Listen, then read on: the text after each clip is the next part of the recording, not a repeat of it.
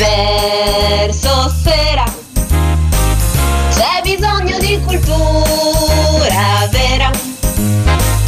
Dalle Alpi agli Appennini, per i grandi ed i piccini, quanta ne sa pagliettini, pagliettini, pagliettini, pagliettini. Buonasera. Buonasera, buonasera caro Luca. Allora, oggi parliamo di un artista che recentemente è scomparso, tra l'altro se ne è parlato Ah. secondo me pochissimo, lui si chiamava nome d'arte El Pasador, Mm. sicuramente chi è della mia generazione se lo ricorda bene, l'anagrafe era Paolo Zavalloni Ah, ecco. e per un po' ho usato lo pseudonimo anche di Paolo Zavallone, che Ah, così. alla fine- dicono le fonti perché Zavallone assomigliava un po' a Buscaglione, caro Ah, Zavallone, negli ecco, allora, per quello. Infatti lui inizia a fare il musicista negli anni 50, prima come tastierista, poi alla fine degli anni 50 come cantante in proprio, Mhm. inizia anche a scrivere per altri artisti, scrive una canzone anche per Celentano, però la svolta, il grande successo per lui, arriva a metà, nella seconda metà degli anni 70, quando appunto si trasformi nel Pasador. Allora Mhm. questo vocione molto particolare, anche i baffi, era proprio particolare anche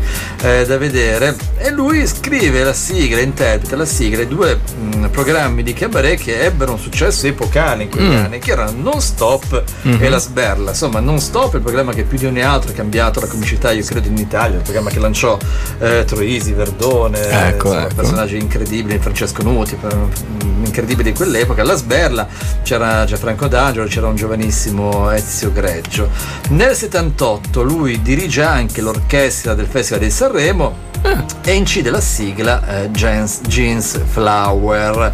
Poi nell'80 p- fa anche una parte come attore in Sbam, eh, che insomma è il film che segna l'esordio come attore di Ezio Greggio, con cui Ah, aveva ecco, lavorato nella ecco. Sberla.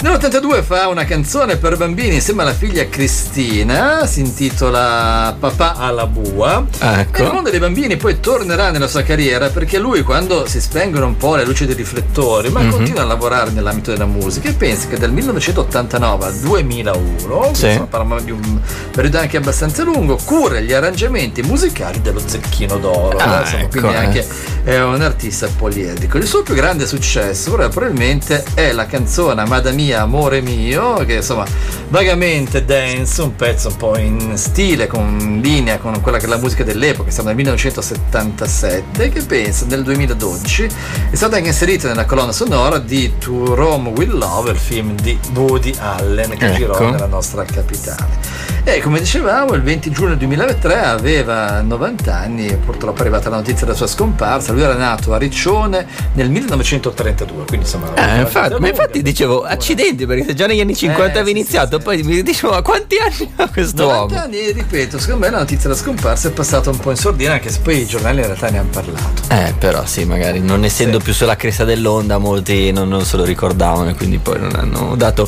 ulteriore risalto ma ci abbiamo pensato noi Per quindi- Bacco, Amada mia, amore mio, sul successo epocale del 1977 di El Pasador. Che direi che non possiamo far altro che ascoltarci, cosa dici? Direi, va bene, dai. Allora, sentiamo a partire questa base sotto e poi con te ci risentiamo alle 18.30. Assolutamente sì. A dopo! Ciao.